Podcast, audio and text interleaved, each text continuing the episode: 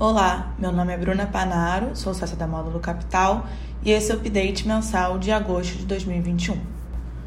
No mês de agosto, o Ibovespa apresentou uma queda de 2,5%, continuando assim o movimento de descolamento das principais bolsas mundiais que fecharam o mês no terreno positivo. O pessimismo e a maior aversão ao risco por parte dos investidores tem sido potencializado pela crise política entre o Poder Executivo e o Judiciário, através de embates entre o presidente e alguns membros do STF.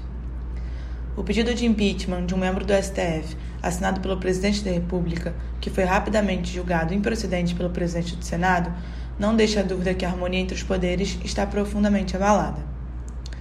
Ainda contribuíram para o aumento das incertezas a indefinição com relação ao tratamento dos precatórios de 90 bilhões de reais no orçamento de 2022 e as discussões sobre o novo programa social Auxílio Brasil.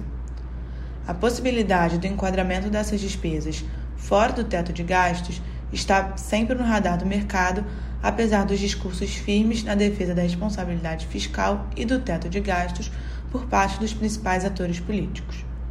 Adicionalmente, a grave situação hidrológica do país traz mais pressão inflacionária, aumento de aproximadamente 7% na conta de luz, via nova bandeira de escassez hídrica, e redução na expectativa de crescimento da economia.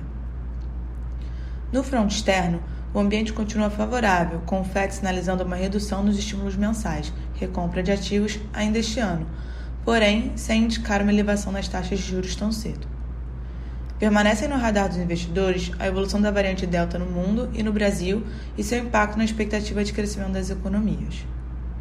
Para os próximos meses, esperamos a manutenção da recuperação econômica e dos resultados bastante positivos das companhias, apesar da volatilidade que permanecerá elevada por conta dos diversos ruídos políticos e fiscais.